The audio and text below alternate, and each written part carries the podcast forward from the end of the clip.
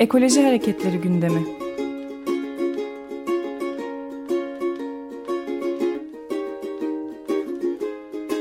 Çevre ve Ekoloji Hareketi avukatları tarafından hazırlanıyor.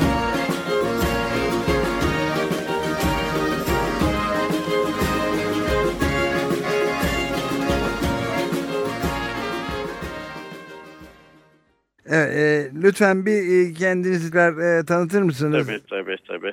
Ben Antalya Barosu'na bağlı Çevre ve Ekoloji Hareket Avukatlarından Tuncay Koç. İyi yayınlar diliyorum. Ha, merhaba Tuncay Bey. Biraz önce bağlantıda kopukluk oldu. Kusura Evet, bakmayın. Evet, rica ediyorum.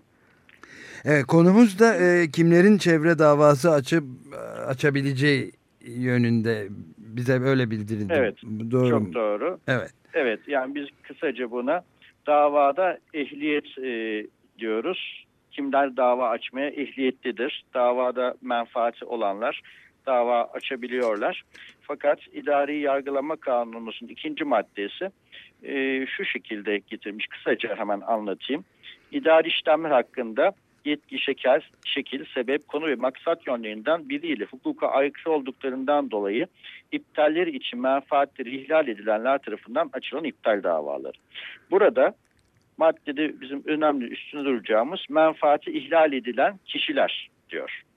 Şimdi çevre davalarında menfaat çok daha geniştir. Mesela İstanbul'da yaşıyorsak eğer Boğaz Köprüsü'nün yapılması tüm İstanbulluların ilgilendiren bir konu olduğu için 3. köprü yapımına karşı olan her İstanbullu dava açabilir.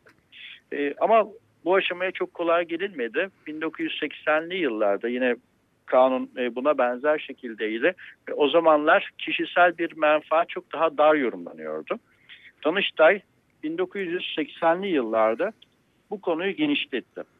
Özellikle çevre sorununa yönelik duyarlılığın artmasıyla birlikte Danıştay'ın çevre ve imar gibi konularda özellikle Gökova davasında Gökova Körfezi kıyılarındaki muhtarlıkların açtığı davayı 1986 yılında yine Zafer Park davasında parkın çevresinde bulunan insanların haklarının ihlal edildiği gere- gerekçesiyle aç- açtıkları dava yine 86 yılında Ankara Güven Park'ın e, imara açılmasıyla ilgili bir davayı yine 1980'li yılların sonunda karara bağladı. Yine İstanbul Park Otel davasında Ayazpaşa Çevre Güzelleştirme Derneği'nin açtıkları davayı ehliyet yönünden kabul etti. E, bu şekilde 1980'li yılların sonunda çevre davaları çok daha geniş bir biçimde insanların e, hemşerilik bilincinden yola çıkarak dava açabilecekleri yolu bir Yargıtay pardon, özür diliyorum, Danıştay hı. gelişmiş durumda. E, 1994 yılında e, kanun tekrar değiştirildi.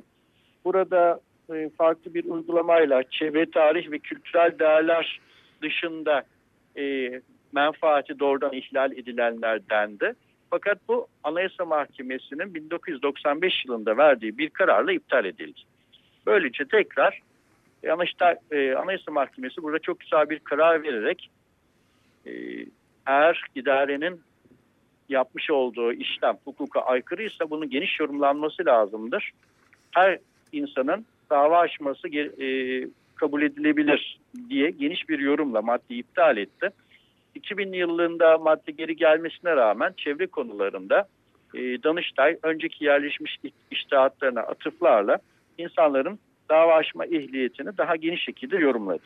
E, bu da e, herhalde bu yerli Tuncay Bey yerleşik bu it, içtihatta aslında e, zaten e, evrensel i- hukuk ilkeleri açısından da son derece e, akla e, yakın tabii. geliyor insana değil mi? Tabii ki. Yani bir kere e, özellikle çevre, tarihi değer ve imar konuları diyorsak bu bütün e, hem yurt hem öncelikle hemşerileri sonra tüm yurttaşları giderek de tüm insanlığı ilgilendiren bir boyuttur. Sonuçta çevrenin tahrip edilmesi ekolojik ve de tabii ki evrensel e, bir tarafı vardır. E, ama anayasamızın zaten 56. maddesi bize o hakkı da veriyor. 56. maddesi bildiğimiz üzerine herkes sağlıklı ve dengeli bir çevrede yaşam hakkına sahiptir. Çevreyi Diyerek, evet. geliştirmek, e, çevre sağlığını korumak devletin ve vatandaşın ödevidir diye devam ediyor. Aynı zamanda bir çevre kanunumuz da çıktı e, 1980 yıllarda. Onun da 3. maddesi ve 30. maddesi yine herkesin çevreyi ihlal edilen eylemlere karşı e, hem ödevi hem yükümlülüğü olduğunu belirtiyor. Kanun maddelerini burada okumayayım fazla e, zamanımız olmadığı için ama çevre kanunu 3. ve 30. maddeleri de yine bunun e, çevreyi ihlal edilen önlemleri almanın hem devletin hem de bireylerin ve sivil meslek odalarının, sivil toplum kuruluşlarının ödevi olduğunu belirtiyor. Yani bu nedenle de çevre ihlalleri konusunda her birey dava açabilir. Ama özellikle de hemşirelik ilişkisine yola çıkarak başta da belirttiğim gibi mesela e, şu anda Taksim'e e, projeler yapılıyor. E, Taksim yayalandırma deniyor.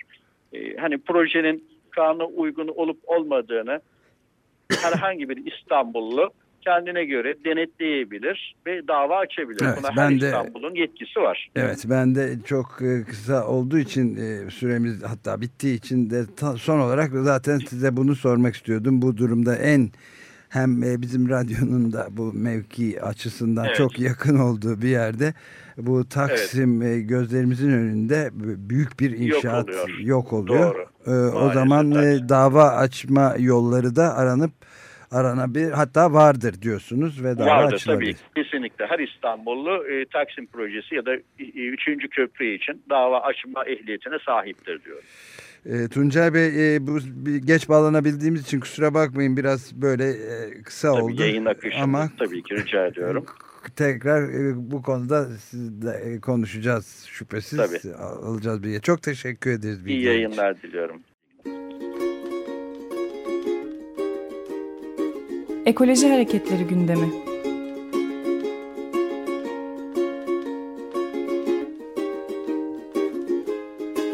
Çevre ve Ekoloji Hareketi avukatları tarafından hazırlanıyor.